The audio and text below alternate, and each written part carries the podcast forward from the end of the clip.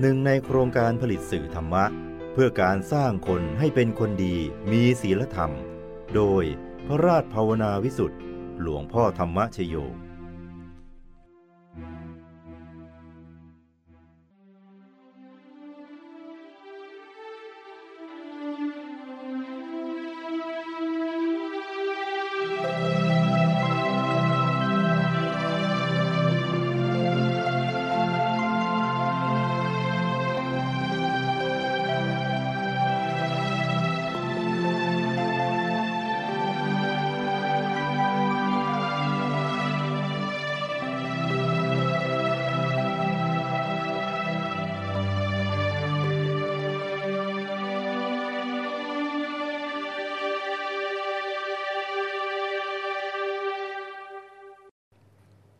ทุกๆคนที่เกิดมาบนโลกใบนี้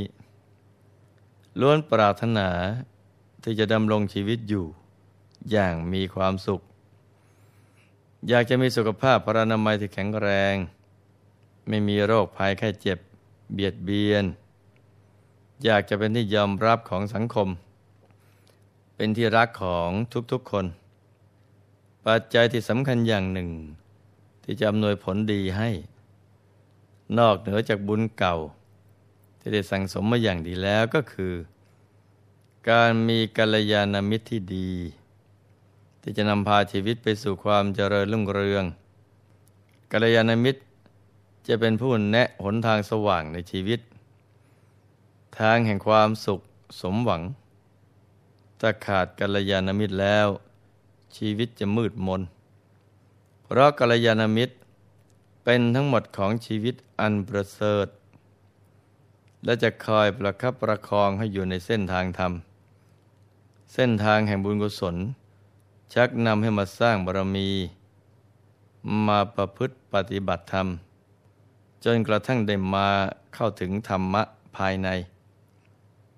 ได้เข้าถึงพระรัตนตรัย ซึ่งเป็นที่พึ่งที่ระลึกที่แท้จริงในชีวิตนะจ๊ะ มีธรรมภาสิทธ์บทหนึ่ง ที่พระผู้มีพระภาคเจ้าได้ตรัสไว้ว่า บุคคลเป็นผู้มีความสุขเป็นนิดได้ เพราะการได้คบกับกัลยาณมิตร ด้วยว่าบุคคล ผู้สมาคมกับกัลยาณมิตร ย่อมได้รับแต่ประโยชน์ ย่อมก่อเกิดดวงปัญญา ย่อมเจริญอยู่ในธรรม อันเป็นกุศล ย่อมไม่เศร้าโศกสิ้นกาลนาน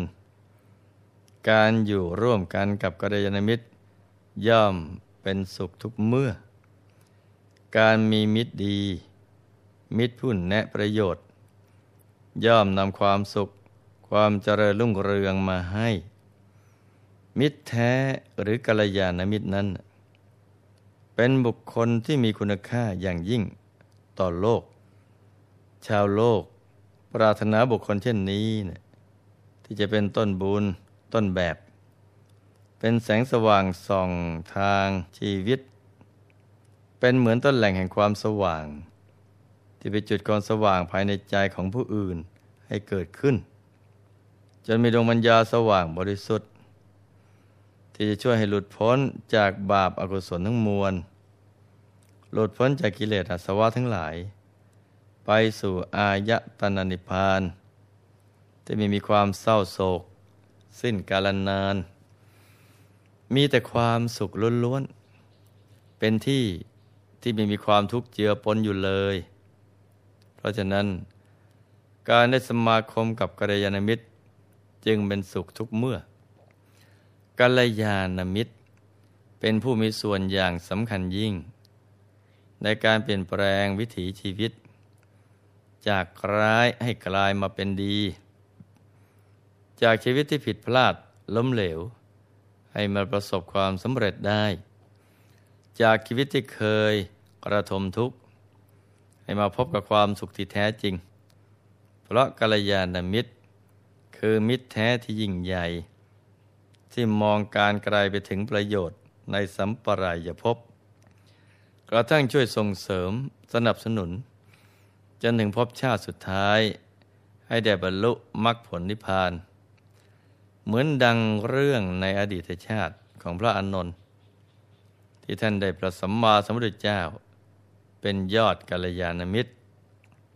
แนะนำประคับประคองเรื่อยมา จนถึงพบชาติสุดท้าย ได้บรรลุเป็นพระอรหันต์ในอดีตชาติ ท่านก็เคยมีชีวิตที่ผิดพลาดมาก่อน จึงทำให้เผลอไปก่อบาปกรรม ก่อความเดือดร้อน ให้เกิดกับมหาชนเป็นอันมาก เพราะความเป็นผู้นำที่มีอคติ ความลำเอียง เรื่องก็มีอยู่ว่า ในอดีตการ พระอานนท์ได้เคยบังเกิดเป็นพระเจ้าพรหมทัตเสวยราชสมบัติอยู่ในกรุงพาราณสี แต่ปกครองไพ่ฟ้าประชาชน โดยไร้ความยุติธรรม ขาดความเมตตาปราณี ได้เบียดเบียนราษฎร ให้ได้รับความเดือดร้อนกันทั่วทุกหัวระแหง เมื่อปุโรหิต ซึ่งก็คืออดีตของพระสัมมาสัมพุทธเจ้าของเรา ได้เห็นพระเจ้าพาราณสีไม่ทรงดำรงอยู่ในทศพิษราชธรรม จึงคิดหาอุบายทูลแนะนำเท้าเธออยู่เสมอ โดยการยกเรื่องขึ้น เปรียบเทียบ อุปมาอุปไมยให้ฟัง เพื่อจะให้ได้พระสติ วันหนึ่ง ท่านปุโรหิต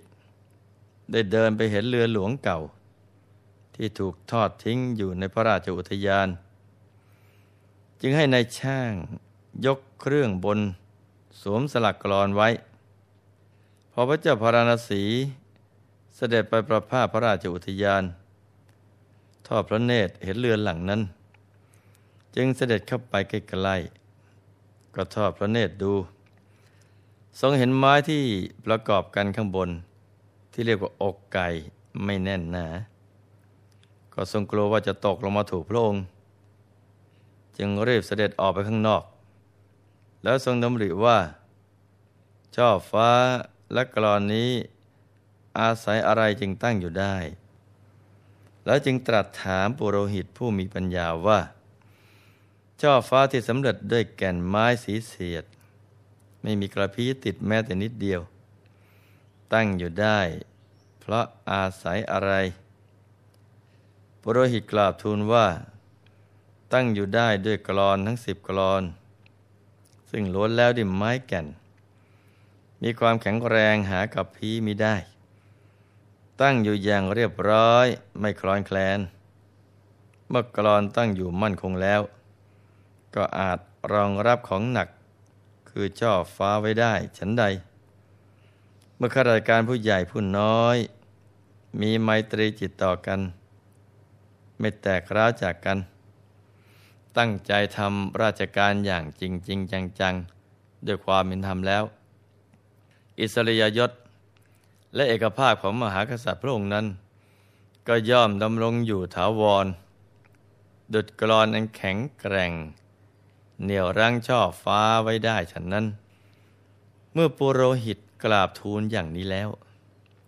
พระเจ้าพาราณสี ก็เริ่มรู้สึกพระองค์ว่ากำลังถูกตักเตือน ได้ทรงระลึกถึงการประพฤติผิดพลาดต่อพระสกนิกร ในครั้งที่ผ่านๆมา แล้วทรงนิ่งไปครู่หนึ่ง ทรงถอนพระทัย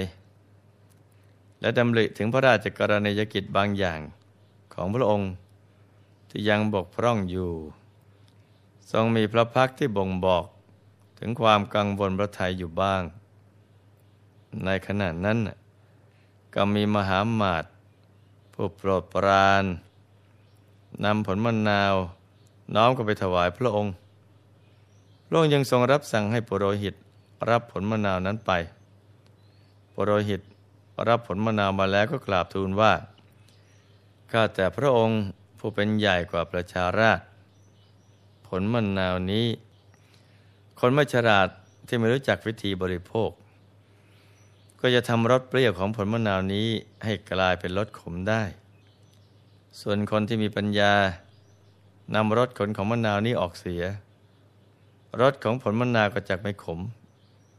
เมื่อกราบทูลอย่างนี้แล้ว ก็สังเกตดูพระอาการของพระราชา เห็นว่าพระราชาไม่ขุนมัว แต่ยังทรงนิ่งเฉยอยู่ จึงกราบทูลต่อไปว่า บุคคลผู้ฉลาด เมื่อปอกเปลือกออก แล้วคั้นเอาน้ำมะนาว รสมะนาวย่อมไม่ขม แต่จะมีรสเปรี้ยวตามธรรมชาติ ฉันใดเมื่อพระมหากษัตริย์พระองค์ใด ทรงมั่นอยู่ในความเมตตา กรุณา ไม่เบียดเบียนไพร่ฟ้า ประชาราชได้รับความเดือดร้อน โดยให้ความเป็นธรรมแล้ว ประชาราชก็ย่อมมีความจงรักภักดี ตั้งอยู่ในพระโอวาท บ้านเมืองก็จะสงบสุข มั่งคั่ง อุดมสมบูรณ์ พระมหากษัตริย์พระองค์นั้น ก็จะพลอยได้รับความสุขเกษมเปลมปรี มีความมั่งคั่งสมบูรณ์ไปด้วยพระพเจ้าพาราณสีสดับถ้อยวาทีของปุโรหิตแล้ว ก็ทรงคิดอยู่ในพระทัยครู่หนึ่ง ทรงมีพระทัยชุ่มชื่นขึ้น แล้วก็เสด็จเลยไปประพาสสะโบกครณี ที่อยู่ในอาณาบริเวณพระราชอุทยาน ได้ทอดพระเนตรเห็นดอกประทุมซึ่งกำลังเบ่งบาน มีสีดังพระอาทิตย์แลกอุทัย จึงตรัสถามปุโรหิตว่า ท่านมหาบัณฑิตปุโรหิต ดอกประทุมเกิดอยู่ในน้ำแต่เหตุไรน้ำจึงไม่ติดปุโรหิตกราบทูลว่า ดอกบัวซึ่งเกิดอยู่ในน้ำมีรากอันขาวบริสุทธิ์ มีธรรมชาติอยู่เหนือน้ำมาผุดขึ้นมาพ้นน้ำต้องแสงพระอาทิตย์อุทัยแล้ว ก็ไม่แปดเปื้อนด้วยเปลือกตมชั้นใดเมื่อพระราชาพระองค์ใด ทรงตั้งอยู่ในทศพิษราชธรรม อันเป็นธรรมของผู้ปกครองมาแต่โบราณกาล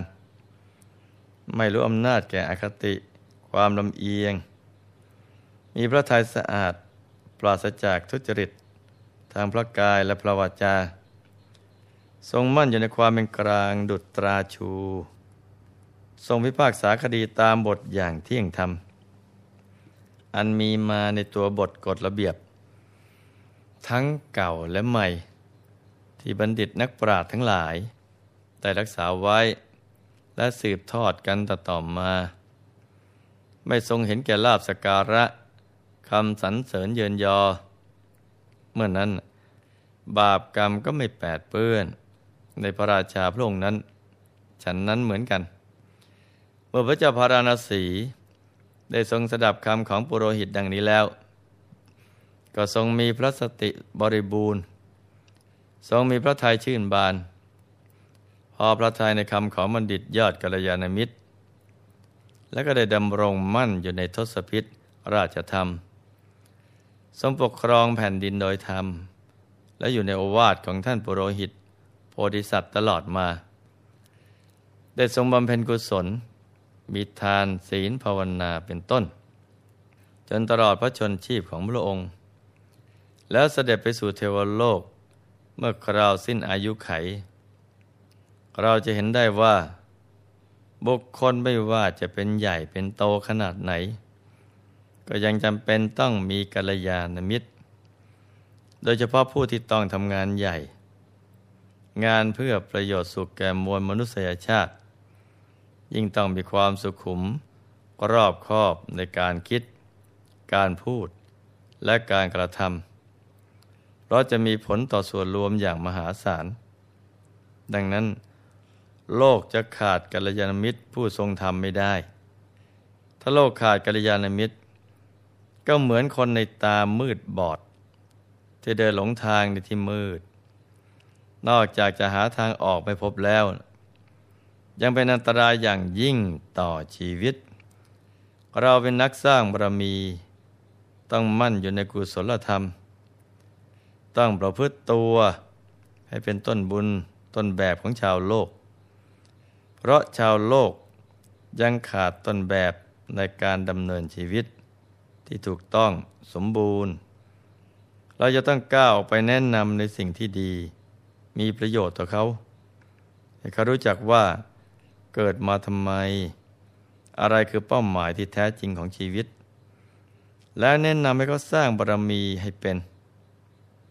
อย่างน้อยก็ให้รู้จักวิธีการให้ทาน รักษาศีล และเจริญภาวนาอย่างถูกหลักวิชาทำได้เช่นนี้ มวลมนุษยชาติก็จะมีจิตใจที่ชื่นบานผ่องใส เมื่อใจผ่องใสไม่เศร้าหมอง ก็จะได้รับความสุขสันทีในปัจจุบันนี้ สิ่งที่ดีมีสิริมงคลก็จะบังเกิดขึ้น ครั้นละโลกไปแล้ว ก็จะมีสุคติภูมิเป็นที่ไป ชีวิตจะปลอดภัยทั้งในโลกนี้และโลกหน้า ในที่สุดนี้ หลวงพ่อ ขอมหนวยพร ให้ทุกท่าน มีแต่ความสุข ความเจริญรุ่งเรือง ให้ประสบความสำเร็จในชีวิต ในธุรกิจการงานและสิ่งที่พึงปรารถนา ให้มีมหาสมบัติบังเกิดขึ้น เอาไว้ใช้สร้างบารมีอย่างไม่รู้หมดสิ้น ให้มีสุขภาพปรานามัย สมบูรณ์ แข็งแรง อย่าเจ็บอย่าป่วยอย่าไข้ ให้ครอบครัวอยู่เย็นเป็นสุข เป็นครอบครัวแก้ว ครอบครัวธรรมกาย ให้มีดวงปัญญาสว่างสวัย ได้เข้าถึงพระธรรมกาย โดยง่าย โดยเร็วพลัน จงทุกท่านเทินธรรมกาย